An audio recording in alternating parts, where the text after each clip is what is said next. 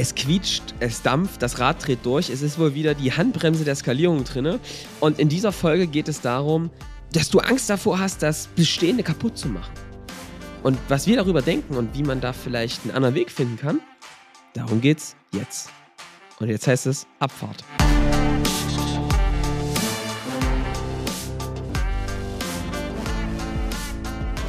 Willkommen zum Scaling Champions Podcast. Konkrete Tipps und Werkzeuge für die Skalierung deines IT-Unternehmens. Hier bekommst du komprimiertes Erfahrungswissen aus über 80 Skalierungsprojekten pro Jahr. Zusammengestellt von Johannes Rasch und Erik Osselmann. Und damit auch von uns ein herzliches Willkommen zum Scaling Champions Podcast mit Johannes und Erik. Hallo Johannes, grüß Hallo Erik, halli, hallo. Ich bin ein bisschen krank. Man hört es in meiner Nase. Toll. Ich auch. Ja. Nachdem es uns hier mit der ganzen Firma ausgehebelt hat. Ja. Sind wir jetzt, wir waren, waren ja Last Man Standing irgendwie. Ja. Jetzt hat es uns wahrscheinlich irgendwie ein bisschen erwischt. Gute, gute 40 Prozent nochmal hier eine Epidemie erwischt, ne? Ja. Naja. Aber was soll's, ne, Erik? Ja. Weiter geht's. Wir, wir halten durch. Wir halten durch. Erik, So. was gibt's Neues bei dir? Ja, wir, wir wollen heute mal über das Handbremsen-Thema nochmal sprechen, ne? War unsere neue Serie, das gibt's Neues. Ja. Wir haben ja jetzt vor guten zwei Wochen, drei Wochen, ich weiß es nicht mehr ganz genau, ähm, vor der Folge mit ähm, ähm, haben Dr. Algermissen, Ja. haben wir ja eine Folge gemacht zur Handbremse, da haben wir Gesellschafterstrukturen mal erklärt. Ja. Da haben wir heute, glaube ich, in der Feedback-Ecke noch was. War kontrovers diskutiert. Na, es gab viel Feedback, ja. Ja, genau. Und wir wollten heute die nächste Handbremse mal machen, auf dem Weg in die Skalierung. Ja. Was, was, haben, wir, was haben wir vor, Johannes? Erzähl mal. Was ist unsere Folge?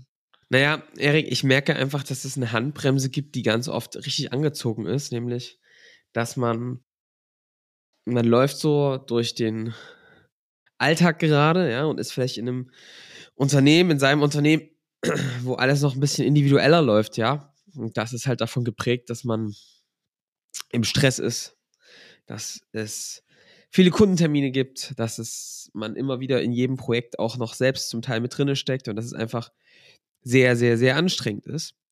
Und, und da kommt man abends nach Hause und man denkt sich so, boah, ich habe heute ganz viele Sachen irgendwie gearbeitet, aber was es genau war, da kann ich mich gar nicht mehr so genau dran erinnern. Und dann hört man irgendwie von den Scaling Champions, ja. Und denkt sich so, boah, Scaling, ja. Wenn ich das jetzt skaliere, was ich da gerade mache, das ist ja die Hölle. Und vor allem, Erik, wenn ich da jetzt an meine aktuelle Zeit denke, an das, was ich schon getan habe, geht dann nicht vielleicht auch was kaputt von dem, was ich gebaut habe? Ja, ganz berechtigte Frage. Das ist so, äh, ist, ist dann äh, überfordernde Situation, ne? Hat man keinen Bock drauf. Naja, Erik, ich glaube, du rennst und rennst und rennst und äh, ich, wir wir werden bestimmt irgendwann nochmal eine Sackgasse über eine Handbremse reden, wo es darum geht, äh, werde ich da noch mehr arbeiten, ja? Darum soll es heute aber nicht so gehen, sondern erstmal eine Angst. Man hat ja schon mit sehr viel Kraft und Energie das Unternehmen da angebracht, wo es heute ist. Und wenn man das jetzt auf eine Skalierung ansetzt, ist doch die Frage oder die Gefahr, riskiert man da nicht alles? Also, was ist, wenn ich da was kaputt mache an meinem bisherigen System? Mhm. Und das blockiert. Ja, stimmt. Und das ist zum Beispiel eine Handbremse, wo ich sage, die muss man vorher lösen. Ich glaube, dass das vor allem ein mentales Thema ist Hm. und wie man es angeht, aber man muss die darüber sprechen. Deswegen machen wir das heute. Mhm. Ja. Stimmt. Erik, was glaubst du, woher diese Zögerlichkeit kommt?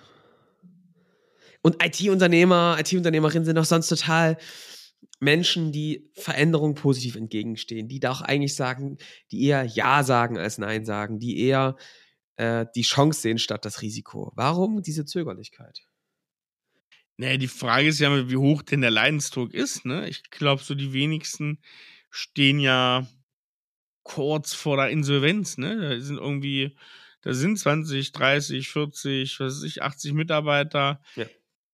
Der Gewinn jedes Jahr vielleicht schmal, aber trotzdem arbeiten die ja bei einem. Und wer sagt denn, dass eine Veränderung das besser macht? Kann ja auch schlechter werden. Also, gerade wenn ich vielleicht beschissene Gewinne habe, Scheißmargen, aber gerade so hinkomme, ne, gerade so irgendwie keine, keine roten Zahlen da habe, sondern ja. es läuft irgendwie, gerade dann kann ich so Schiss durchaus nachvollziehen, weil du willst ja auch nicht, dass es in die andere Richtung kippt, ne? Und Veränderungen können ja auch das kaputt machen. Muss ja nicht immer was Positives sein.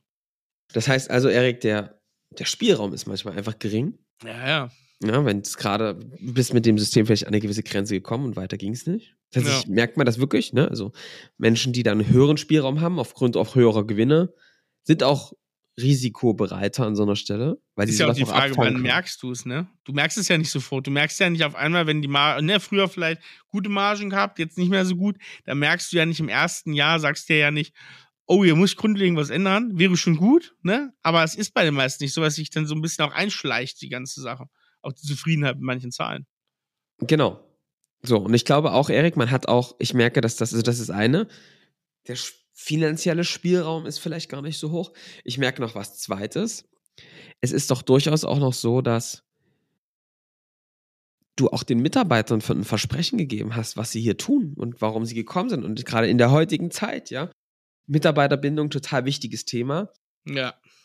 Stehst du ja für was als Arbeitgeber. Und mhm. ich erlebe bei ganz vielen eine Angst mit irgendwelche Veränderungen auch Mitarbeiter abzustoßen, die super wertvoll sind für das bestehende Geschäft.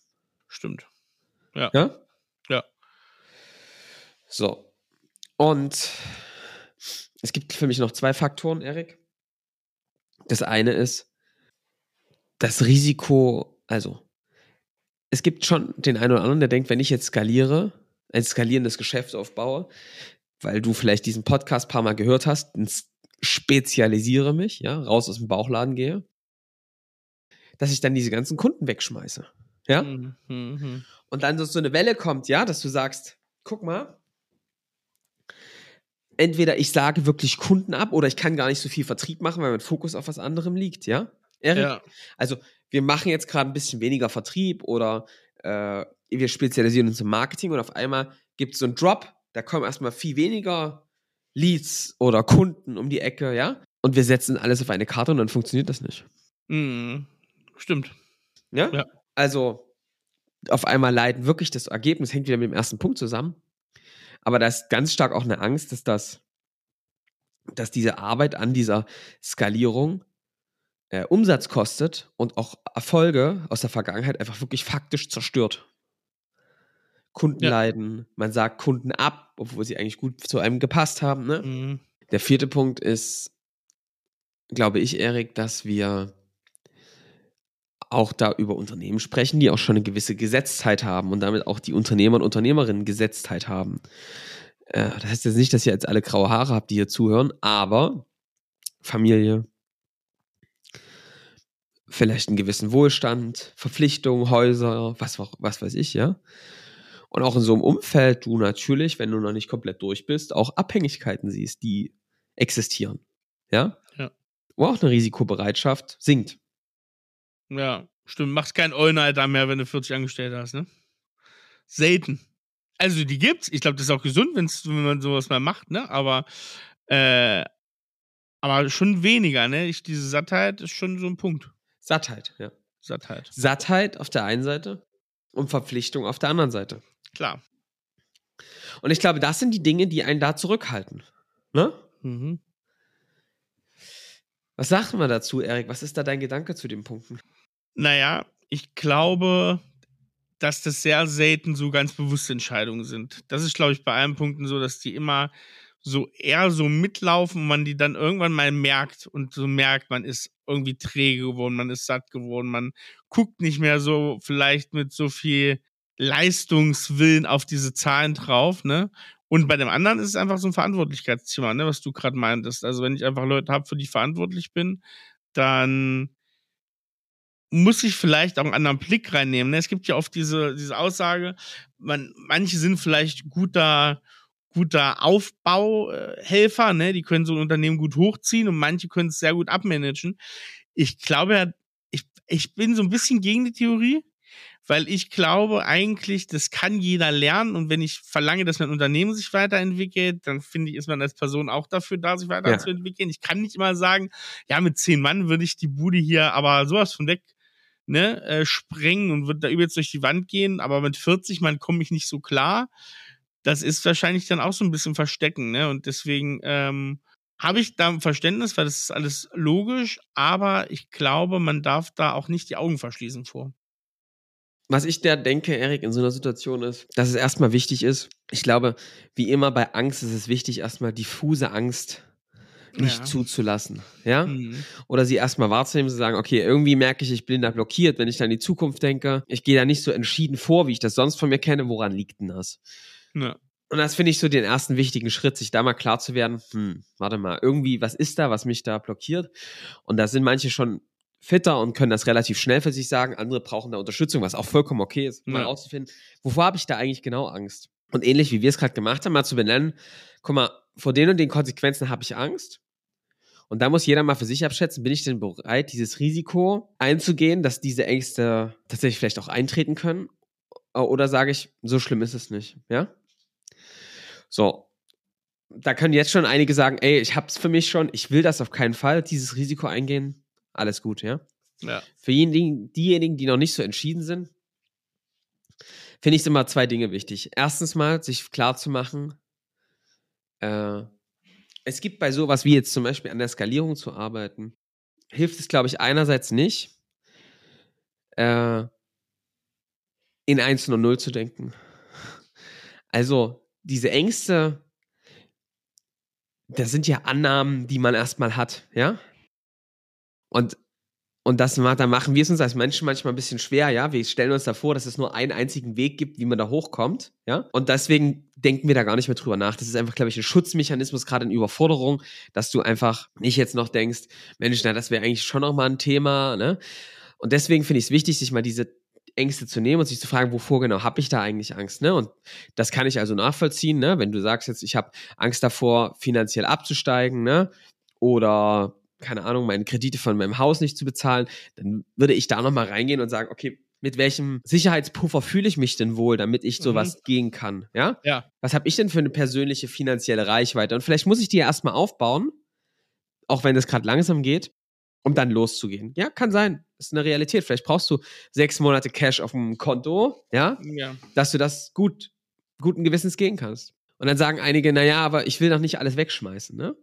Und keiner sagt, dass du alles wegschmeißen musst. Ne? Also keiner sagt, dass du alle Kunden, die du bisher hast und auch den Vertrieb einstellen musst. Da gibt es sicherlich Wege. Wir können jetzt gleich mal über die reden, Erik.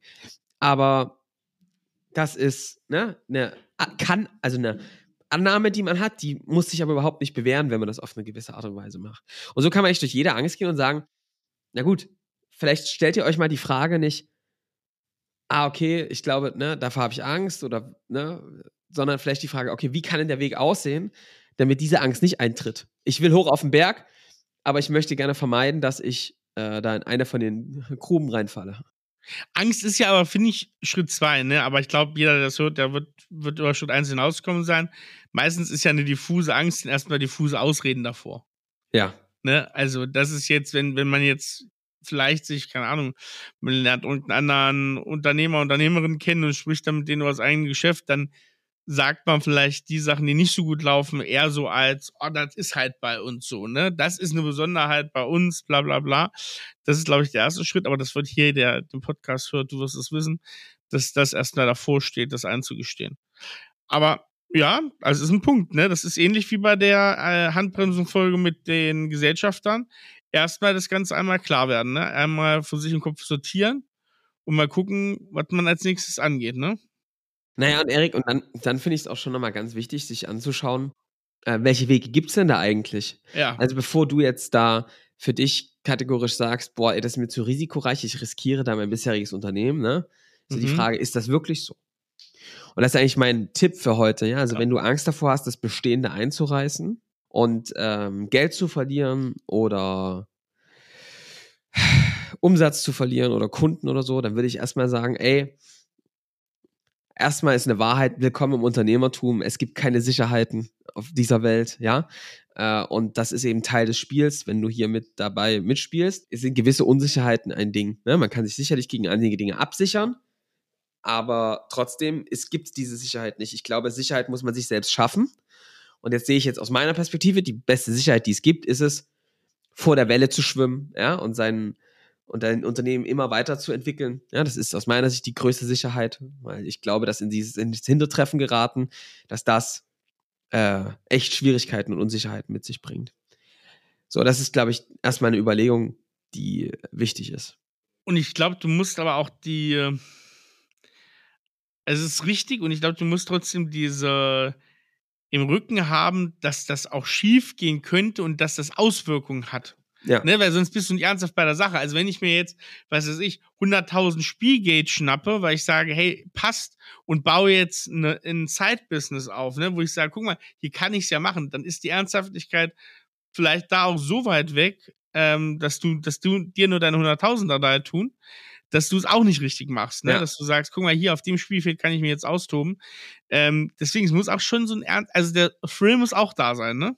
Ein gewisses Risiko und Angst ist sicherlich auch hilfreich, Erik, ja? ja. Wie der Josef Brunner es immer gesagt hat.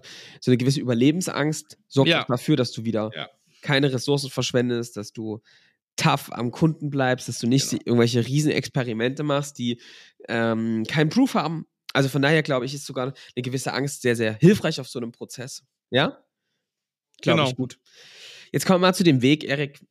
Also, wenn man keine Angst davor haben möchte, dass man alles einreißt, dann würde ich einen Weg empfehlen, der eben anders ist, als die meisten das tun, nämlich die sich überlegen, jetzt ein Produkt zu bauen oder ihr Unternehmen auf einmal zu skalieren, eine, ja, eine oder eine ein neues Pro Unternehmen zu gründen neben dem eigenen, ja, oder irgendwas. Ich würde euch was anderes empfehlen, nämlich was risikoärmeres, was auch irgendwie besser gangbar ist. Fangt bei euren Kunden an, die ihr gerade habt und ähm, startet mit denen. Ähm, ihr müsst also gucken, dass ihr diesen Weg mit mehr Sicherheit gehen könnt. Und das sorgt, das geht zum Beispiel damit, dass du eben mit deinen Kunden bisher sprichst und mal rausfindest, wer sind denn eigentlich die, auf die wir uns zukünftig konzentrieren wollen und mit denen gemeinsam nach einer skalierenden Idee suchst. Und das kannst du auch erstmal im Kopf getrennt von dem bestehenden Geschäft machen. Ja. Und dann einfach erstmal offen zuhören, gar nicht schon eine Idee haben, welches Unternehmen das sein könnte, sondern einfach erstmal zuhören und fragen, was haben die für Schmerzen? Was für Wünsche? Welche Muster gibt es da, die wir vielleicht bei uns in einem Projektgeschäft zum Beispiel so gar nicht sehen oder im Systemhausgeschäft? Und dann wirst du eine Nische finden oder eine Lücke finden im besten Fall, wo du merkst, Mensch, guck mal, da ist irgendwie was. Und das ist schon auch was anderes. Ich habe jetzt zum Beispiel vor kurzem, Erik, mit jemandem äh, gesprochen, die haben eine Agentur für Shops. Mhm. Und äh, die haben bisher E-Commerce-Shops betreut und so weiter. Und jetzt haben die halt überlegen, überlegt, dass jetzt Kunden immer mehr das auch selbst machen wollen, diese Shops weiterentwickeln ja. und so. Und jetzt kann man natürlich immer mehr kämpfen gegen die Kunden und noch sagen, ey, warum denn, ne? Genau. Wenn ihr das macht, dann könnt ihr das doch gar nicht so gut, ne? Oder man kann halt eben sagen, okay, es gibt hier offensichtlich ein Muster, ein Bedürfnis des Kunden immer wieder das Gleiche wollen, nämlich es selbst immer besser zu können, ja? Ja. Und er hat jetzt, und da gab es halt erstmal so die Überlegung, okay, na, dann müssen wir halt jetzt noch ein anderes Geschäft daneben bauen, wo wir halt nur so kleine Teile machen, ja. Mhm. Äh, und das ist halt wirklich risikoreich, ne? Erstmal lange zu bauen und dann erstmal zu gucken und das dann irgendwann zu verkaufen. Und ich habe ihm gesagt, ey, ich würde es anders machen. Geht mit den Kunden und fragt die, die da kündigen wollen oder die das anders wollen und fragt die doch, was sie da eigentlich wollen und was sie da brauchen und versteht ja. diesen Trend. Und dann baust du darauf eine Lösung, ja. Die kann in deinem Unternehmen sein, die kann aber auch neben deinem Unternehmen erstmal gedacht sein. Vielleicht integrierst du die eine Weile. Und jetzt macht er halt eben, jetzt begleitet er die, coacht die dabei, ja. äh, wie sie das selbst schaffen. Schafft quasi sein eigenes Geschäftsmodell ab. Ja. Ja? Ja, sehr gut. Aber er ist derjenige, der das tut. Nicht ja. irgendjemand anders. Okay? Und äh, baut sich damit eine neue Generation seines Unternehmens auf. Mhm. Aber Erik, was ich damit meine, ist, es gibt also auch einen Weg, der mit weniger Risiko ist, ja. gemeinsam mit den Kunden das aufzubauen, sich es auch bezahlen zu lassen, das, was da passiert. Ähm, Sicherheit zu bekommen, dass da wirklich auch ein Markt ist. Und dann würde ich das eher sagen, sieh das doch das bestehende Unternehmen, als dass es einfach weiterläuft, so wie es funktioniert, ist es doch gut. Ist bestimmt auch ein bisschen profitabel. Und guck dir auch darum, dass du dich auf was Neues, also das Neue weiter ausbaust, das andere nicht aus dem Auge verlierst. Eine planbare Kundengewinnung aufzubauen kann auch deinem Kerngeschäft helfen. Und deswegen ist eben der Trick ja auch, mit Kunden anzufangen, die man schon hat, ja, aus der gleichen Kundengruppe, weil dann ist das Risiko, dass du jetzt, also ich würde, wir würden das ja auch gar nicht empfehlen, oder Erik, jetzt einfach zu sagen, du, du setzt dich jetzt hin und machst auf einmal für Büchereien äh, irgendwelche Software, obwohl du vorher äh, E-Commerce-Unternehmen. Äh, es passiert halt fast nie, hast. ne? Also das passiert halt nie, weil du, du, immer schon eine Ahnung, allein die Ahnung da drauf kommt ja immer, weil du schon Kontakt mit den Kunden hattest. Ne? Du baust immer auf einen Bestand deines eigenen Wissens eigentlich, ne? Selbst wenn du, selbst wenn du nur von was gehört hast, weil du hast eigentlich, du machst es nie im kom komplett leeren sozusagen. Ja. Ne? Ganz, ganz, ganz selten hatten wir, glaube ich, auch schon mit Kunden, aber das ist ey, von hunderten Kunden vielleicht mal ein, zwei, die sowas machen. Und das würde ich halt nur machen, wenn ich wirklich viel Geld im Hintergrund habe. Ja. Weil da ist halt die Gefahr, dass du daneben liegst und das dein bestehendes Geschäft außer Augen lässt, halt sehr, sehr groß. Ja, du brauchst auch viel besser, also du kannst natürlich auch Risiko ähm, effizient oder ne, dass nicht so viel Risiko hast, machen. Aber dann brauchst du halt wesentlich mehr in der Validierung. Ne? Du brauchst wesentlich mehr Zeit, du musst wesentlich mehr die, besser die Leute kennenlernen. Ne? Ja, ja, aber dann geht es danach eben weiter, Erik. Ne? Dann brauchst du Sales, Marketing. Ja, ja, ja. ja, und, und, dann hast, kannst du dich halt nicht zerteilen. Ne? Dann genau. wirbst du auf einmal für die eine Zielgruppe genau, oder für genau. die andere. Und auf einmal ist es ja wirklich so, dass dein alles Unternehmen vernachlässigt wird. Dagegen der mit dem Shop, ne, der macht halt auf die gleichen Unternehmen weiter Marketing. Und manche davon wollen sich wirklich komplett betreuen genau. lassen. Die schickt er weiter in das alte Geschäft. Ja. Und manche wollen das Neue so. Und dann ist es eigentlich einfach der gleiche Weg und der macht halt weiter Marketing und Sales, ne? Und ja. positioniert sich so Stück für Stück mit dem Kunden neu. Äh, ich glaube, das ist halt eher so ein bisschen ein iterativerer Prozess, ne, als so Stimmt. auf der grünen ja. Liste sagen, so jetzt machen wir alles komplett neu. Das geht halt, wenn du mit dem einen Unternehmen fertig bist, ne, und nicht, äh, also ja, der Gedanke ist also richtig, ja, zu sagen, reiß ich da was ein, wenn ich was Neues suche. Ja, wenn du was suchst, was nichts mehr mit dem zu tun hat, was du machst, dann würde ich das erst machen, wenn dein Unternehmen fertig ist, also es ohne dich funktioniert. Ja. Oder du es zumachst. genau. Ja. ja? So, na, das ist so mein, mein Blick darauf. Ist ja, Johannes, hat noch einen interessanten weiteren Blick, finde ich. Ja. Wenn du das so machst und da nah dran bleibst, ne, dann führt das unweigerlich dazu, dass du hinter dir so ein paar Räume freilässt, ne? So ein bisschen so Spielfeld teilweise wo du auf einmal dann merkst, also sagen wir mal, du hast dein neues und ein altes äh, Unternehmen da, ne, und die passen super zusammen wie so ein Puzzleteil. Und du lässt dein alten Unternehmen, was schon länger läuft, was vielleicht mehr Mitarbeiter hat, ne, wo mehr Strukturen sind, lässt du Spielfeld frei, dann merkst du auf einmal, da treten dann Leute rein, gar nicht geplant teilweise, die dann eigentlich helfen, wo du relativ schnell rausfindest, guck mal, das lohnt sich, denjenigen, diejenige in die zweite Ebene reinzunehmen, ne? oder dritte Ebene, wie auch immer. Und das hilft auch. Das, das ist so ein bisschen ein Nebeneffekt eigentlich von so einer Sache. Das kann total gut sein, wenn du die richtigen Leute an Bord hast. Klar. Und dann ist genau das eine Riesenchance, ja. Also ich glaube auch, ähm, dass es. Man muss schon als Unternehmer auch sehr aufpassen, dass man nicht zum Bewahrer wird. Ja. Also, das ist doch wild, oder? Jetzt guck dich mal an, der hier gerade im Podcast zuhört. Du joggst dir vielleicht gerade irgendwo rum oder bist du in der Dusche. Und jetzt fragst du dich mal selbst, wann bist du eigentlich derjenige geworden, der auf einmal das Alte bewahren will? Mhm. Ja? Hä? Dafür sind wir doch nicht angetreten. Aber irgendwann findet man sich auf einmal in so einer Situation ne, wieder. Weil man halt ein System geschaffen hat, was bis dahin irgendwie erstmal funktioniert hat. Hat vielleicht nicht super funktioniert mit seinen Macken, aber trotzdem hat es ja erstmal hingebracht, wo es ist, ne? Und das kann, ist halt schon auch gefährlich, ne? Wenn du dich mal fragst in deiner Karriere, gab es bestimmt immer wieder Menschen, die bewahrt haben ein System. Und die waren, standen offener Veränderung, einer Verbesserung im Wege. Aber warum verhindern denn Leute Fortschritt? Die verhindern das ja nicht, weil sie denken, das ist ja ganz schön geil, was ich hier gemacht habe. Ne? Die machen es ja genau aus dem Grund, was wir am Anfang gesagt haben, oder Johannes? Die machen es doch. Ja. Die verhindern es doch aus dem Grund, weil sie Schiss haben und sagen, Leute, ich habe das hier irgendwie im Blick und ich glaube, wenn wir was dran rütteln, könnte es zusammenfallen. Klar. Ne? Und das ist aber das Erste, ja, Erik, an dem Punkt musst du jetzt ja eigentlich klar, klar werden, wenn du das über dein Unternehmen oder dein System denkst, ne? Ja, ja. Dann wackelt's schon. Dann, dann wackelt's schon, genau. Ja. Das muss das System aushalten, dass es weiterentwickelt wird. Ja. Und da möchte ich nochmal meine alten Worte bemühen. Change Management wird nämlich oft falsch verstanden. Sind ja nicht meine Worte, ja, aber ich fand es damals, ich glaube, Kruse war das. Ich bin nicht sicher. Ähm, es geht nicht darum, Change Management ist nicht einfach sich ständig zu verändern, sondern ein Unternehmen von einem stabilen Zustand in einen nächsten stabilen Zustand zu führen. Und dieses Chaos dazwischen, das nennt man dann ne, die Veränderung oder den Change. Ja. Aber das ist eben Teil des, des Games. Also die Aufgabe eines Unternehmens und eines Systems ist es, ein System zu schaffen. Es läuft stabil, dann läuft es eine Weile stabil. Und während es stabil läuft, bereitet man schon die Veränderung vor. Also Teil unseres Jobs ist es, die Veränderung zu, vorzubereiten und dann auch durchzuführen und dann wieder kurz Pause zu machen und dann wieder weiterzumachen. Als, als, als Tipp aus alten Zeiten, ne? Ich zitiere hier ganz genau Professor Malik aus St. Gallen, äh, ne, äh, von äh, Malik Consulting, der das, ähm, oder? Oh, Erik in der Bücherecke. Das große Einmal-Eins äh, der Erfolgsstrategien. Der, das ist ja ne, da ist ähm, Friedrich Malik und Salvat, das ist, glaube ich, ganz gut erklärt, weil die machen das schön organisch, ähm, wo sie genau diesen Prozess sozusagen beschreiben. Ja. Und der ist ja nicht von ne, stabilen System und dann steht er auf dem Podest und dann geht er weiter, sondern es ist mehr so ein Wachstum, ne, was die ganze Zeit fließend eigentlich verläuft. Und Erik, jetzt kommt noch meine letzte Erkenntnis. Eins ist vielleicht noch ganz wichtig, was vielleicht so ein kleiner Motor sein kann für die Veränderung. Ja, es gibt diese Ängste.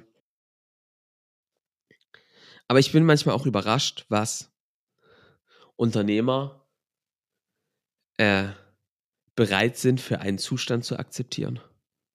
Und als, naja, so ist das nun mal als Unternehmer zu betiteln. Ja. Also, diejenigen, die schon mal an so, einer, an so einem Punkt standen, wo sie gemerkt haben, oh, Krankheit, Familie. Ich muss sagen, mir passiert das immer, wenn ich auf Beerdigung bin da wird dir ja relativ schnell klar, dass es einfach nur einmal dieses Leben gibt, ne? Für jeden ja. einmal. So, ja. Glaube ich zumindest. Und dann, und dann musst du dich halt sagen, so, ist das jetzt für mich wirklich okay, das so zu akzeptieren, wie das so ist jetzt hier gerade? Ne? Also ist das wirklich das, was ich mir immer erträumt habe, wie das mal ist, so zu arbeiten und mal so frei zu sein, ne? Oder habe ich irgendwie auf dem Weg da ein bisschen meine Träume verloren? Und dann merkt man auf einmal, was da alles so möglich ist.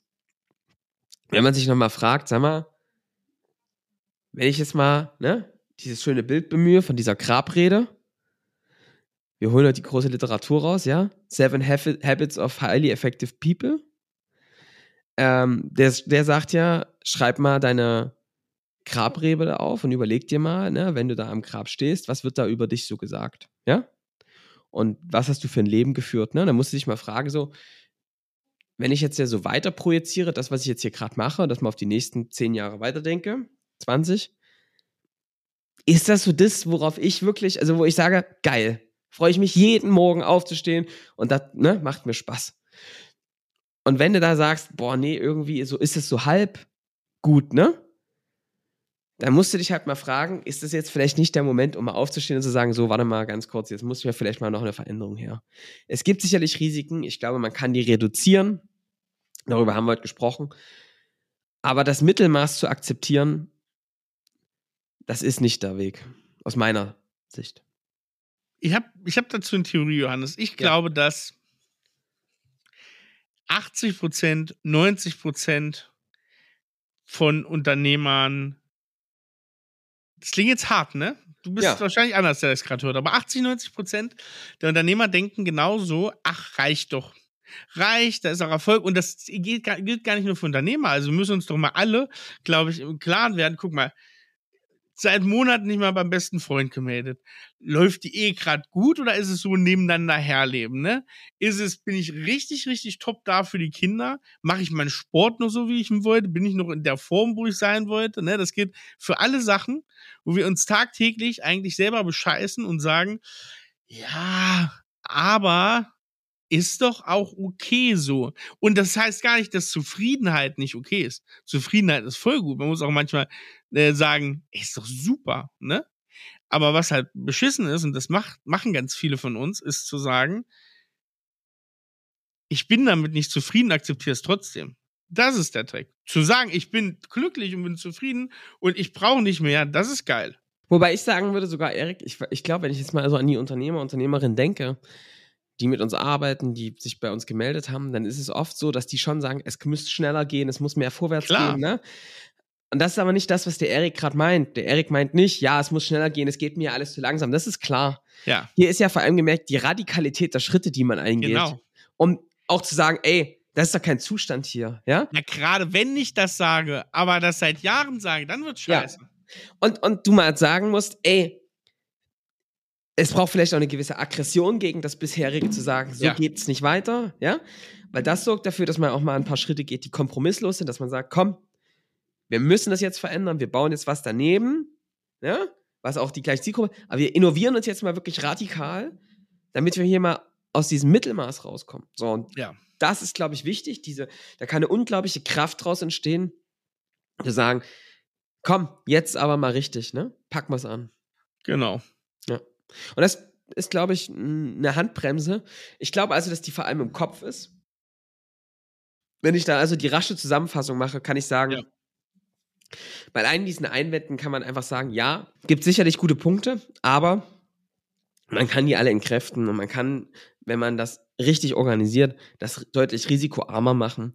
Aber es braucht einerseits eine Klarheit, was sind eigentlich die Ängste, sich denen zu stellen, sie auch gewissermaßen zu akzeptieren und sich dann auch mal klar zu sagen, so, warum, wofür mache ich das eigentlich und nochmal einen radikaleren Weg zu gehen und zu sagen, komm, das Bestehende kann weiter so laufen, aber wir bauen es jetzt nochmal so, wie man es eigentlich bauen müsste, von dem, wie man danach arbeitet, mit welchem Kunden, in welcher Art und Weise und da auch Mut zu haben, Dinge mal ganz anders zu machen, als man es bisher gemacht hat.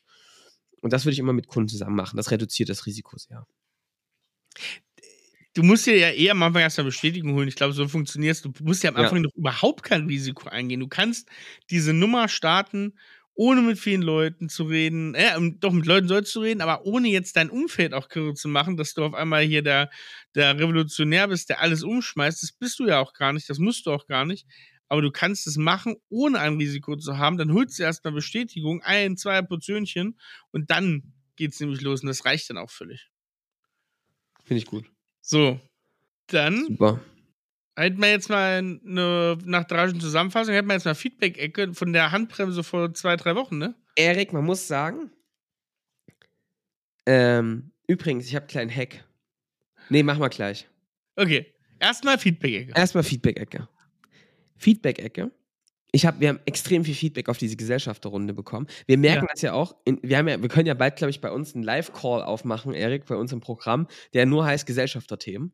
Ja, ja, Weil es schon wirklich eine, also das ist echt, das ist wirklich eine Handbremse, ja. weil da viele, also gab es extrem viele Reaktionen. ja. Ich lese mal eine vor. Mir hat der Thomas geschrieben. Hallo Thomas. Ähm, hallo Johannes, interessantes Thema gerade in eurem Podcast. Mir fällt immer wieder auf, dass Firmen, deren Gründer zu ähnlich sind, zum Beispiel gleiches Studium, gleiches Auto, gleiches Hobby, beide geschieden, Kinder im gleichen Kindergarten, beide ruhig, nett und so weiter, oft sehr viel schlechter abheben als Firmen, deren Gründer total verschieden sind. Das, Also, wenn der eine zum Beispiel ein introvertierter Nerd und der andere ein extrovertierter Sales-Dude ist, funktioniert das langfristig besser. Wichtig ist nur, dass beide die die Stärken des anderen schätzen, sich einander vertrauen und sie auf dasselbe große Ziel zusteuern. kann ich sehr gut nachvollziehen. Oder? Ja. Würde ich exakt genauso unterschreiben. Ja, ja, ja. Und dann trotzdem eine gemeinsame Basis finden, ja, auf der man miteinander Genau. weiß, man steht auf der gleichen Seite. Auch eine Wertschätzung für den anderen zu finden, ne? Erik, Ja, zu ja. sagen, guck mal, das musst du ja sagen, weil du ja in der Rolle bist, alles cool, ne? Ja, ja. Also, kann man nur, kann man nur bestätigen. Vielen Dank für die Zuschriften. Danke, ich habe noch viel mehr. Die lesen wir die nächsten Male vor. Also, es gab echt cooles Feedback. Ja. So, äh, jetzt kommt mein, mein Tipp. Ich halte hier gerade den ähm. AirTag von einer. Firma mit, die Obst herstellt. Ich glaube, wir dürfen das sagen. Ja? Ja, dafür kriegen wir insgesamt zu wenig Werbegeld. Dass man ja? Die können sich aber gerne melden, wenn sie mal was brauchen. Ja, wenn ihr wollt, mehr durch. Einmal Ausstellung für alle. Ja. Weißt du was, Erik? Ja, Wir haben ja heute über Sicherheit gesprochen, ne? ja, Ich muss sagen, ich bin ja versucht, Sicherheit ist schon ein Thema, ne? ja, Ich bin ja sehr freiheitsliebend. Ich habe gelernt irgendwann, dass freiheitsliebende Menschen ja. eines der höchsten Sicherheitsbedürfnisse haben. Mhm. Verrückt, ne? Ja, ja. Verrückt, oder? Denkt man erstmal nicht. Man denkt ja, Nee, wir haben die höchste Sicherheitsbedürfnis. Die wollen nämlich, erst brauchen erstmal ein stabiles Fundament, damit sie frei sein können. Ganz Ja. interessant, ja. Also, können wir irgendwann, da müssen wir irgendwann auch nochmal drüber reden, Erik, über die. Persönlichkeitstypen. Ja, ja. Da sollten wir jetzt aber mal noch Gäste einladen, weil wir sind da ein bisschen Hör, sehr, sag mal. sehr ähnlichen Teil. Sag mal. So, aber was ich sagen wollte, Erik, ist, ich war jetzt vor kurzem, waren wir auf dem Fest. Ja. Ne? Und ich muss sagen, ich habe diese AirTags, nutze ich total gerne, nämlich für meinen Schlüssel. Ich bin nämlich so ein Typ, Hm? der auch durchaus mal was verliert. ja, das ist schon so. Kennst du da jemanden, Erik, dem was auch so geht? Das lässt sich beobachten. Ja. Hm? Und was man nicht verlieren sollte, sind seine Kinder.